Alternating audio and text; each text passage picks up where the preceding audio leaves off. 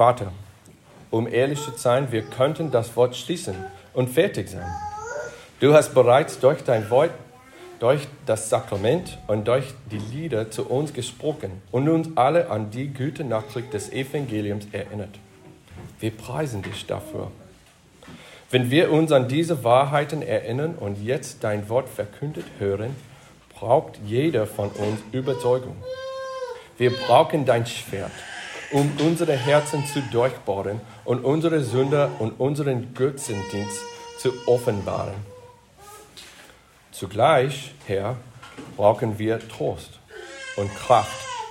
Belebe uns und gib uns durch deine Gnade die Kraft, den guten Kampf weiter zu kämpfen und durch das Rennen weiterzulaufen. Aber unabhängig davon, was hier und jetzt mit uns geschieht, Herr, beten wir, dass du verherrlicht wirst, dass dieses Wort deinen Namen verherrlicht und deinem Werk Ehre und Ruhm bringt. In deinem Namen. Amen. Was bedeutet es, ein Christ zu sein? Diese Frage ist immer schwieriger zu beantworten. Nicht nur die Welt ist durch die Vielfalt der Konfessionen und Sekten und Gruppen innerhalb des Christentums verwehrt, auch die Kirche, so wage ich behaupt, zu behaupten, ist zunehmend verwehrt oder zumindest unklar darüber, was es eigentlich bedeutet, ein Christ zu sein.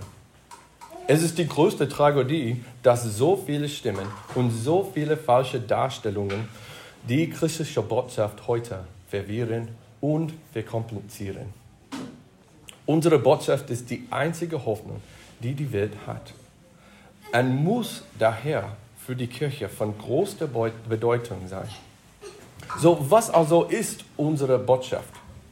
Ist es eine Reihe von Grundsätzen oder Werte? eine Art, äh, deren Leben zu leben? Ist die eine Lehre? Wir müssen nur tun, was die Bibel sagt oder die zehn Gebote befolgen? Vertritt unsere Botschaft eine Kultur? Sind Christen wie so viele andere Untergruppen auch oder nur einen Verein, ein gegen Abtreibung protestierendes Jeans-Rock tragendes Klischee? Vielleicht glauben wir an eine bestimmte Philosophie. Dies ist eine Weltanschauung und wir haben nur eine Version der Wahrheit. Oder ist es einfach eine persönliche, private Verbindung oder Beziehung mit Gott? Nur zwischen dir und ihm, die dir Frieden, Trost und ein, eine geistige Erfüllung gibt. Was ist unsere Botschaft? Und in diesem Sinne müssen wir uns auch darüber klar werden, was uns eigentlich zu Christ macht. Welche Beweise gibt es, dass wir Christen sind? Was zählt als wahre Frucht? Was ist die wahre Messlatte? Ist es der sonntägliche Besuch der Kirche, Gottesdienst? Ist es die Taufe, Teilnahme an der Kirche, tägliche Stillezeit oder Meditation, Bibellesen, Gebetsleben? das Beten eines einmaligen Gebets, Aufwachsen in einem christlichen Haushalt oder in einem, christlichen Land, Sprache reden, die zehn Gebote leben. Und bevor ihr alle an diese Frage auslacht, habe ich absichtlich Möglichkeiten ausgewählt, die ich entweder in Deutschland, in den USA oder in beiden Ländern gehört habe. So, was seht? Was schließt uns in die Familie Gottes ein? Falls ihr alle die Wichtigkeit dieser Frage nicht erkennt, möchte ich euch bitten, nicht weiter aus bis zu Simon zu schauen. In Simon haben wir es mit einem Mann zu tun, der eindeutig glaubte, ein Christ zu sein. Es packte ihn, es beschäftigte seine Gefühle und er bejahte es. Er lebte danach und doch täuschte er sich selbst. Wir sehen in Simon ein sehr unberührendes Bild eines schiefgegangenen Glaubens. Wir sehen in Simon einen sehr gewöhnlichen und doch unbequemen Mann für die moderne Kirche, denn ich vermute, dass dies ein Mann wäre, dessen Zeugnis wir schätzen und an das wir uns erinnern würden. Dies wäre ein Mann, den wir gerne in unserer Kirche hätten. Wir würden uns wahrscheinlich an seine Geschichte erfreuen und sie anderen erzählen. Wir würden sein Buch lesen, wenn er es geschrieben hatte. Doch er ist ein Betrüger. Ich würde keinen Namen nennen, aber in einer Zeit, in der sich Pastoren und Gottesdienstleiter und so weiter in Scharen von Glauben abwenden oder große moralische Fehler begehen, in einer Zeit, in der sich die westliche Kirche unbestreitbar in Niedergang befindet, sehen wir das Geschichte von Simon viel zu viel. Das Wichtigste an diesem Morgen ist, dass ich dich frage. Wenn wir in das Gesicht von Simon schauen, wie sehr siehst du dich selbst? Wenn wir diesen Teil von Apostelgeschichte 8 lesen, wie sehr schauen wir dann in den Spiegel? Und was sagt uns Simons Geschichte über das wahre Christentum? Lasst uns die Erzählung gemeinsam durchlesen. Äh, les nochmal äh, mit mir Vers 12. Vers 12. Als sie aber den Philippus glaubten, der das Evangelium von Reich Gottes und von Namen Jesu Christi verkündigt, ließ sich Männer und Frauen taufen. Was uns so, unser Grundsatz 1 ist, wahres Christentum ist im Evangelium enthalten. Ich sage nochmal, Grundsatz Nummer 1, wahres Christentum ist im Evangelium enthalten. Was uns sofort auffällt, ist die Predigt von Philippus. Sie bildet die Grundlage für Simons Geschichte. Die Bibel wird uns oft die gleiche Geschichte zweimal erzählen. Und hier sehen wir die positive durch Philippus und die negative durch Simon. Zum Kontext, die wachsende Kirche in Jerusalem ist infolge einer größeren Verfolgung zerstreut werden. Philippus findet sich in Samaria wieder. Die Samariter waren die befürchteten und verachteten Cousins der Juden. Sie waren ein Volk, das als Verräter und Hauptblüter bekannt war. Sie waren diejenigen, die nach den assyrischen und babylonischen Deportationen im Land geblieben waren. Und sie waren diejenigen, die sich mit anderen nicht-jüdischen Volksgruppen vermischt hatten. Infolgedessen verachteten die Juden sie. Und unter diesen unreinen und zweitklassigen Völkern beginnt Philippus das Evangelium zu verkünden. Außerdem waren sie, wie Simon zeigt, ein Volk, das von dunklen Künsten und Hexerei beherrscht wurde. Verstehe mich nicht falsch, die Zauberei, von der hier die Rede ist, ist kein leichtfertiger Trick aus einer modernen, modernen Zauberschau. Nein, höchstwahrscheinlich besaß Simon wirklich eine Form von böser Macht oder dämonischer Natur, ähnlich wie die Zauberer des Pharao. Aber trotz alledem, wenn er sich inmitten von all dem wiederfindet, was ist Philippus' Antwort? Er predigt das Evangelium. Brüder und Schwestern, möge das ein wichtiger Botschaft für uns alle sein. Unabhängig von unseren eigenen Umständen oder den Umständen der Menschen um uns herum ist die Verkündigung des Evangeliums unsere erste und größte Verantwortung. Heimatlos und gejagt, umgeben von einem unreinen, verhassten Volk, das von böser religiöser Magie bedroht ist, verkündet Philippus das Evangelium. Das sollte uns nicht überraschen. Es ist alles, was er hatte. Und um die Wahrheit zu sagen, es ist alles, was wir haben. Es ist die wesentlichste Teil dessen, was wir als wahre Christen sind. Es ist die wesentliche Botschaft der Bibel. Das Evangelium ist direkt oder indirekt auf jeder Seite der Bibel zu finden. Es wird immer wieder erzählt im positiven wie im negativen. Durch das Leben derer, die in der Bibel vorkommen. Um nur ein einfaches Beispiel zu nennen, möchte ich zum Beispiel Epheser 2, 1 bis 10 anführen.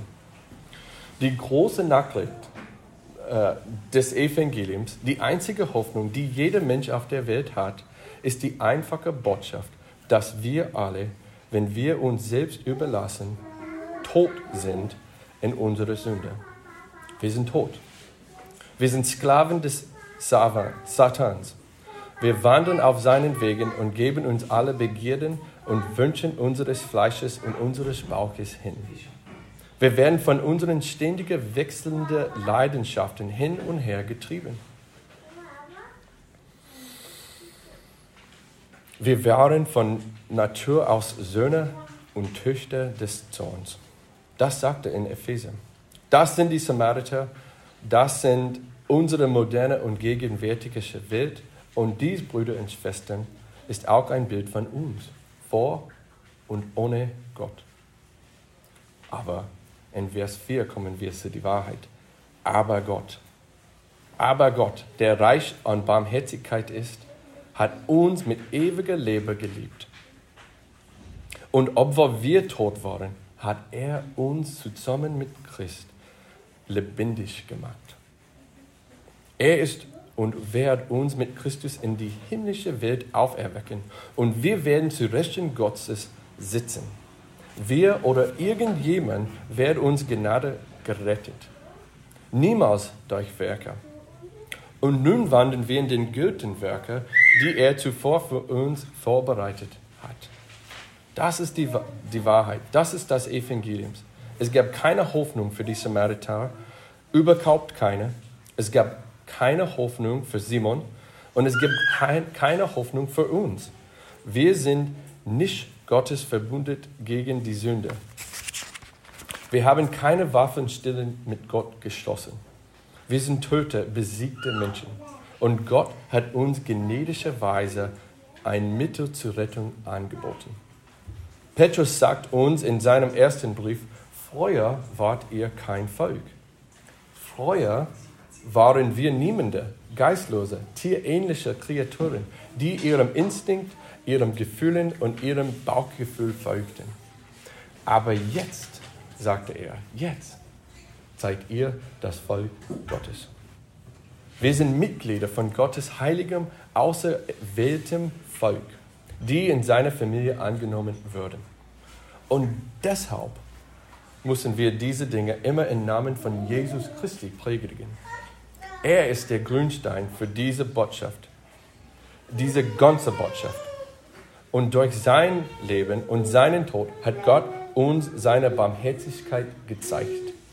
Gott beweist seine Liebe zu uns darin, dass Christus für uns gestorben ist, als wir noch sündigten. Wir empfangen seine Gerechtigkeit und werden durch den Glauben mit seinem Leben und seinem Tod belohnt. Gott hat den, der keine Sünde kannte, stellvertretend für uns zur Stunde gemacht, damit wir durch ihn die Gerechtigkeit Gottes werden. Obwohl wir tot waren, können wir nun mit Paulus behaupten, der, der Jesus Christus von den Toten auferweckt hat, wird auch euren sterblichen Leibern Leben geben durch seinen Geist, der in euch wohnt. Wir werden von einem Grad von Hässlichkeit zum nächsten verwandelt. Und wir sind mehr als Überwinder, die sich durch Freude und durch Prüfungen auf ein ewiges Gewicht auf Herrlichkeit verschaffen. Das ist das Wort Gott und das ist unser Evangelium, Freunde. Das ist es, was wir predigen. Und kein Umstand, keine Versuchung möge uns darin hindern oder uns zögern lassen. Das ist das wahre Christentum. Aber das führt uns zu unserem zweiten Grundsatz. Denn es reicht nicht aus, diese Botschaft nicht nur zu hören. Liest nochmal mit mir Vers 21, 8, Kapitel 8, 21. Du hast weder Anteil noch Erbe an diesem Wort, denn dein Herz ist nicht aufrecht vor Gott. Unser zweiter Grundsatz ist, wahres Christentum ist eine richtige Beziehung zu Gott. Eine richtige Beziehung zu Gott. Was war Simons Problem? obwohl er dem Evangelium Priorität einräumte und daran glaubte, hatte er eine falsche Beziehung zu Gott. Und deshalb hatte es keine Auswirkung auf sein Leben. Auf diese Weise dient Simon als Negativbeispiel für wahres Christentum und zeigt uns, was es nicht ist.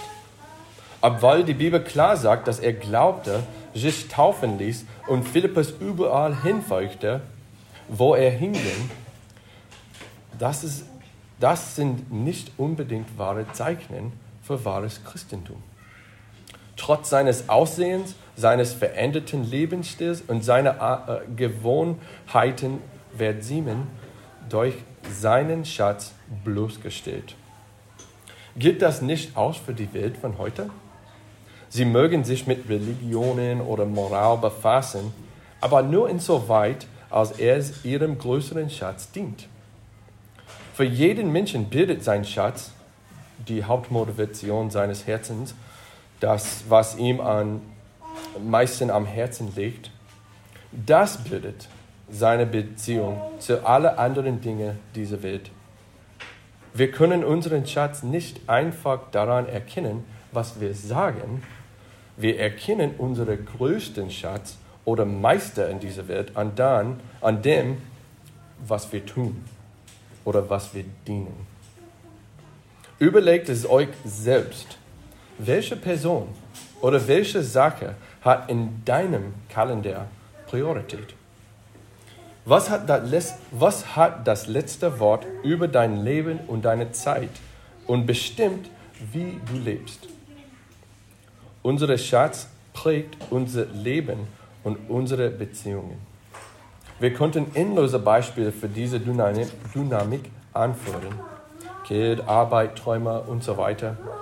Und so ist es wahr, dass Simons Schatz seine Beziehung zu allen anderen, einschließlich Gott, prägt. Und das entlarvt die Sünde Simons, dass er versuchte, Gott zu seinem eigenen Vorteil zu benutzen. Simon ist ein Mann, der, wie wir in Versen 9 bis 12 gesehen haben, viel Aufmerksamkeit erhält. Und er schätzt äh, sie eindeutig. Aber Aufmerksamkeit ist ein dünner Schleier, Schleier für eine Selbstvergotterung. Simon bittet Gott tatsächlich darum, ihn groß zu machen. Gott ist ein Mittel zu seinem Zweck. Diese Sünde Simons ist für uns heute von unendlicher praktischer Bedeutung. Ich folgte, dass sie in der Kirche heute weit bereit ist. Oberflächlich betrachtet mag das für dich überraschend sein. Nicht allzu viele von uns haben versucht, die Kirche um geistliche Gaben zu bestechen, oder? Ihr habt wahrscheinlich nie versucht, Kurt oder Scott für eine Rolle in der Kirche zu bestechen. Nein, wahrscheinlich nicht. Aber lasst mich euch ein paar Beispiele für die schreckliche Subtilität von Simons Sünde geben, die an anderen Stellen zeigt. Nimm dein Gebetsleben zum Beispiel. Was ist unsere Hauptmotivation beim Beten? Beten wir nur, wenn wir etwas wollen oder brauchen? Oder wenn wir ängstlich sind? Oder wenn wir es säulen, zum Beispiel vor Mahlzeit. Im Grunde frage ich, beten wir uns für uns selbst oder für unsere Gewinn oder wegen unserer Beziehung zum Herrn? Wir müssen uns selbst fragen, wie viel Aberglaube geht in unserem Leben tatsächlich als Glaube durch? Wie viele von unserem Glauben ist kulturell oder traditionalistisch? Wir müssen uns unser Herzen, wir müssen unser Herz untersuchen. Warum lesen wir täglich das Wort Gottes? Oder beten wir vor der Mahlzeit? Warum nehmen wir an Gottesdienst oder den Diensten und den Programmen der Kirche teil? Warum haben wir Familie-Bibelstunden oder Jüngerschaftsgruppen? Warum besuchen wir am Sonntagmorgen den Gottesdienst oder die Hauskreise? Warum engagieren wir uns überhaupt in der Gemeindearbeit? Fühle die Lücke in Bezug auf dein eigenes christliches Leben. und deine eigene Erfahrung auch. Wie viele dieser Dinge wurzeln nicht in einer Beziehung zum Herrn, sondern sind stattdessen die Folge eines übergläubischen Glaubens, dass Gott verärgert sein wird, wenn wir es nicht tun, oder vielleicht noch schlimmer, dass Gott uns segnen wird, wenn wir es tun. Eines der größten Übel des Gottesdienstes ist, dass er in seinem Kern immer auf sich selbst gerichtet hat, gerichtet ist. Durch Gottes Götzendienst versuchen die Menschen ein gewisses Maß an, an Kontrolle über ihre Gottheit und über ihr Leben zu behalten.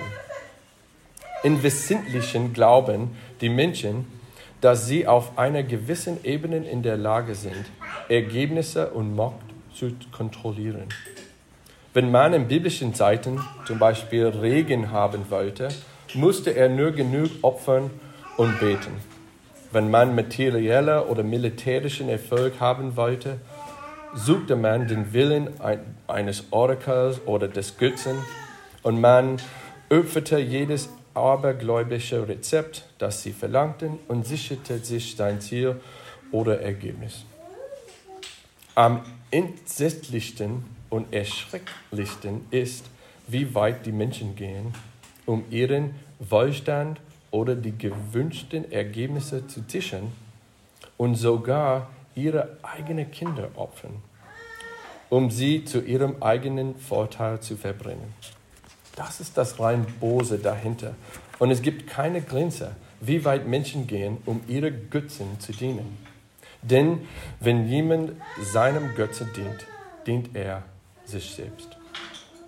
Wir müssen uns also unser eigenes Herz mit dieser Realität konfrontieren. Wie sehr ist unser Christentum, unser gelebter Glaube ein Produkt des Götzendienstes und des Aberglaubens oder echtes Christentum? Wie sehr glauben wir tief in unserem Herzen immer noch, dass wir den Herrgott selbst manipulieren oder kontrollieren können?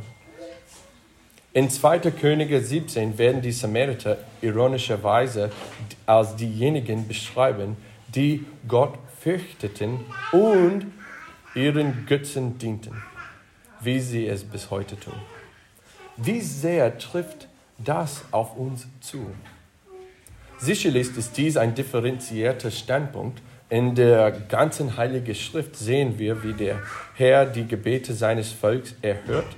Wir sehen Menschen, die in Angst und Vertrauen schreien und wir sehen, wie der Herr sich erbarmt oder antwortet. Und das ist nicht das, worauf ich heute zu sprechen komme.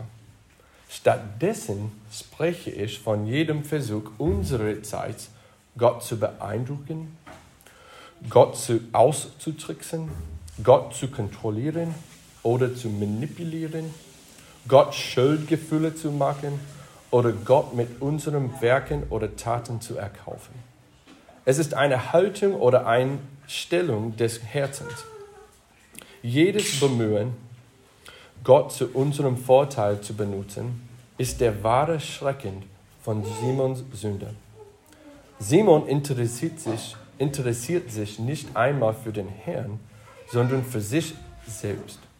Er erklärt, dass der Hauptzweck Gottes darin besteht, Simon zu verherrlichen und sich für immer an ihm zu erfreuen. Das ist das Wesen von Simons Sünde. Während Zeichnen und Mord und Autorität und Gemeinschaft, Komfort, Gesundheit, Wohlstand, Frieden, ein sinnvolles Leben und alle anderen Aspekte der Kirche und des Glaubens für uns zu Götzen oder Versuchungen werden können, müssen wir die wahre Würze des Übens sehen, aus der diese oberflächlichen Götzen blühen. Römer 1, 23 sagte, dass unsere Neigung, die Vorteile des Christentums, die geschaffenen Dinge gegen den Schöpfer selbst auszutauschen. Das Kernproblem ist nicht äußerlich, es ist innerlich. Was wollen in unserem Herzen wie Gott sein? Die Sünde von Eden, unsere erste Sünde, ist auch heute, heute nach unserer ständigen Sünde. Wir wollen wie Gott sein. Wir wollen kontrollieren und manipulieren, manipulieren. Aber nicht in Gerechtigkeit oder Liebe, sondern zu unserem eigenen egoistischen Vorteil. Wir werden alle Aspekte dieses Lebens dazu benutzen, um dies zu tun. Sogar die wunderbarsten Privilegien unseres christlichen Lebens. Wie John Calvin sagte, sind unsere Herzen Fabriken von Göttern. Es sind unsere Herzen, die das Problem sind. So, was sollten wir also tun? Und das führt es zu unserem letzten Grundsatz. Grundsatz Nummer drei. Lies nochmal mit mir äh, Verses 17 und 22. 17 und 22. Da legten sie ihnen die Hände auf und sie empfingen die Heiligen Geister. Und jetzt 22. So tue nun böse über diese deine Bosheit und bitte Gott, ob dir die Tücke deines Herzens vielleicht vergeben werden mag. Unser dritter Grundsatz ist, wahres Christentum ist etwas ganz anderes. Ganz anderes. Wahres Christentum ist etwas ganz anderes. Die Geschichte erzählt uns nie, was letztendlich mit Simon passiert. Und das ist okay, denn das ist nicht der Punkt. Was wir dringend von Simon hören und lernen müssen, ist, dass das Christentum etwas ganz anderes ist. Es spiegelt in keiner Weise die Funktionsweise der Welt wider. Wir müssen unserer natürlichen, fleischlichen Neigung zu Transaktionen entkommen. Diese Vorstellung von Geben und Nehmen, ich gebe und ich nehme, Gott tut etwas für mich, also tue ich etwas für ihn. Oder ich tue etwas für Gott, also tut er etwas für mich. Als ob er uns jemals etwas schulden würde oder als ob wir ihn jemals für seinen einzigen Sohn entschädigen könnten. Nein, betragt euch zum Beispiel die Aussage von Johannes 1, 16 bis 17.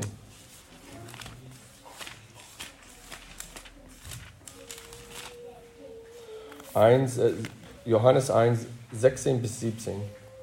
Und aus seiner Fülle haben wir alle empfangen Gnade um Gnade. Denn das Gesetz wurde durch Mose gegeben. Die Gnade und die Wahrheit ist durch Jesus Christus geworden. Johannes 1, 16 bis 17 er zeigt uns die Wahrheit des Christentums. Achte auf die erste beide Werbung. Und die Luther Überzeugung, äh, Entschuldigung, macht es etwas klarer. Wir haben alle Gnade genommen und das Gesetz wurde gegeben. Genommen, gegeben. Das ist die Welttransaktion, Transaktionen. Das ist es, das gewöhnliche Funktionieren der Welt. Wir haben Gnade empfangen oder genommen und uns wurde das Gesetz gegeben. Aber das war nicht genug. Das war nicht wahr. Es ist zum Teil das, das Ziel des gesamten Alten Testaments, um zu beweisen, wie unmöglich es für uns ist, das durch Transaktionen zu ändern. Kein noch so großes Werk oder Tauschgeschäft, kein noch so großes Gesetz, kein noch so gutes Werk, kein noch so großes Gebet und kein noch so große Anstrengung hätte uns jemals gerettet. Wir sind viel zu verdorben, viel zu krank und tot, als dass das jemals funktionieren könnte. Achte also auf das dritte Verb, denn hier sehen wir in Johannes den Schlüssel. Die Gnade und die Wahrheit ist durch Jesus Christus geworden. Es ist nicht nur, nicht nur genommen und gegeben, aber er ist geworden. Gnade und Wahrheit würden durch ihn verwirklicht. Das Alte dieses Lebens, das sich nur mit Transaktionen, mit dem Äußeren, mit dem Materiellen beschäftigt, das Alte ist gegangen und das Neue ist gekommen. Das ist es, was auch wir tun müssen, Brüder und Schwestern. Wir können nicht so bleiben, wie wir handeln, tauschen und die christliche Währung ausgeben. Gebete, gute Werke dergleichen. Nein, wir müssen uns ändern. Wir müssen im Geist wiedergeboren werden. Wir können nicht im Fleisch bleiben und einfach das Christentum anziehen. Das ist es, was Simon versucht hat. Nein, denn wer der verwesende Mann unter den neuen Kleidern wird unverweigerlich stinken. Eventuell, eventuell werden wir entdeckt werden. Nein, wir müssen neu gemacht werden, wiedergeboren und völlig neu gemacht werden. Christentum heißt nicht, neue Regeln zu bekommen und sein Bestes zu geben, sondern mit Paulus zu sagen, ich bin mit Christus gekreuzt. Und nun lebe ich, aber nicht mehr ich, sondern Christus lebt in mir. Was ich aber jetzt im Fleisch lebe, das lebe ich im Glauben an den Sohn Gottes, der mich geliebt und sich für mich hingegeben hat. Das christliche Leben wird nur von denen wirklich gelebt, die wiedergeboren sind, egal wie gut oder schlecht jemand im Fleisch sein mag. Deshalb beginnt der Bergpredigt mit Glückselig sind die geistlich Armen. Ein Mensch kann die gesamte Bergpredigt mit vollkommener menschlicher Genauigkeit ausleben und dennoch vor dem Herrn stehen und unbekannt sein. Denk an das erschreck erschreckende Bild am Ende des Bergpredigt in Matthäus 7. Diese Leute sagen, Herr, Herr, Herr. Und er sagte, ich habe dich nie gekannt. Hosea 6,6 Denn an Liebe habe ich wohlgefallen und nicht am Opfer, an der Gotteserkenntnis mehr als an Brandopfern. Gott will nicht zuerst an den Gehorsam, sondern den Glauben. Beziehung, Vertrauen, Wertschätzung. Außer dieser Beziehung, außer dieser Beziehung erwachsen wahre Gehorsam und Werke. Wir müssen uns selbst entleeren und mit dem Leben erfüllen, erfüllt werden, das nur der Herr uns in Christus durch die Kraft des Heiligen Geistes anbietet. Das ist auch der Grund, warum Martin Luther in seiner ersten These sagte, dass Jesus wollte, dass das ganze Leben der Gläubigen ein Leben der Umkehr ist. Deshalb ist es im Markus Evangelium das erste Gebot Jesus an sein Volk tut böse und glaubt an das Evangelium. Jeremia 2, äh, Kapitel 2, 22 sagte, denn wenn du dich auch mit Lauge waschen und viel Seife dazu nehmen würdest, so würde deine Schuld von, vor meinem Angesicht doch schmutzig bleiben, spricht Gott der Herr. Jedoch dachte derselbe Herr in 1. Johannes Kapitel 1, wenn wir Buße tun und unsere Sünde bekennen, ist er treu und gerecht, dass er uns die Sünde vergibt und uns reinigt von aller Ungerechtigkeit. Wir müssen Menschen sein, die Böse tun und durch die Kraft Gottes und den Heiligen Geist und auf der Grundlage der vollbrachten Arbeit Jesus wiedergeboren werden. Das ist das wahre Christentum. Und wir können Gott nicht mit dem Fleisch gefallen. Ich schließe mit diesem Satz. Paulus sagte in 1. Korinther 6 folgendes. Er sagte, wisst ihr nicht, dass die Ungerechte das Reich Gottes nicht erben werden?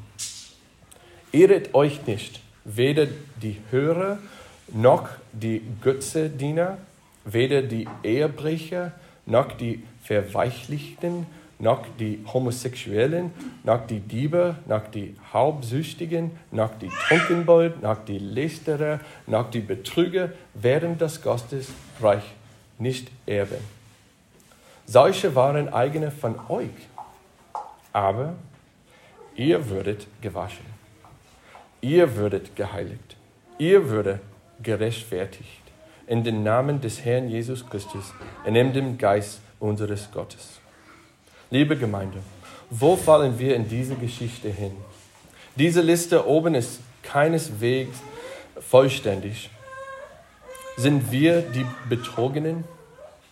Gehören wir noch zu denen, denen, die das Reich Gottes nicht erben werden? Mache keinen Fehler. Stelle keine Vermutigung an. Zu welchem Zweck glaubst und meinst du? Was ist der Zweck deines Glaubens und deiner Überzeugung? Welches Ergebnis oder welche Wirkung erhoffst du dich? Schaut euch die klare Grenze an und solche waren eigene von euch, wie Paulus gesagt. Solche waren eigene von euch. Können sie sagen, und so war ich? Aber jetzt nicht mehr. Jetzt bin ich ein neuer Mensch. Jetzt bin ich wiedergeboren in Christus. Jetzt bin ich gewaschen, geheiligt und gerechtfertigt worden im Namen Christi. Jetzt sind meine Freude und mein Schatz der Herr selbst und seine Gerechtigkeit. Früher war ich der Mittelpunkt meiner Welt, aber jetzt, dank der Erneuerung des Geistes, kann ich getrost sagen, Leben ist Christus und Sterben ist Gewinn. Früher suchte ich meinen eigenen Gewinn, meinen eigenen Vorteil, aber jetzt sage ich, dass ich alles, was mir Gewinn war, um Christi willen, aus Verlust anrechne. Ja, ich rechne alles aus Verlust an, weil es unendlich viel wert ist. Christus Jesus meinem Herz zu erkennen. Können Sie dies mit aufrichtigem Herzen sagen? Wenn nicht, tue böse und glaubte an diese gute Nachricht, die einzige Hoffnung, die wir haben. Bitte Gott, seine Beziehung zu dir wiederherstellen und fasse dich ein Herz. Er wird dich verändern. Er wird dein Herz verändern. Du wirst nie gemacht und er wird dich in diesem und im nächsten Leben enthalten. Mögen wir alle sehen, dass wir Gott selbst verherrlichen und uns an ihm erfreuen. Nicht an seinen Segen, Segungen, an ihn in ihrem Herzen über alles schätzen. Lasst uns beten. Vater, was für ein außerordentlicher Segen es ist, an die Kraft des Evangeliums erinnert zu werden. Deine Gnade und Barmherzigkeit zu sehen, die um einen unglaublichen Preis erkauft würden, aber durch die Glauben frei an uns weitergegeben werden. Ich bete, Vater, dass wir unsere Herzen prüfen. Ich bete darum, dass wir nach Gerechtigkeit hungern und düstern und uns nicht mit weniger zufrieden geben. Ich bete, dass du uns die Augen öffnest für die verbleibenden Götzen in unserem Herzen und uns befähigt, uns von ihnen abzuwenden und unsere Augen immer wieder auf Christus zu richten. Vater, wir preisen dich für die Verurteilung der Sünder und für die Hoffnung des Evangeliums. Mögest du und du allein der Schatz unseres Herzens sein. Das beten wir in dem heiligen Namen. Amen.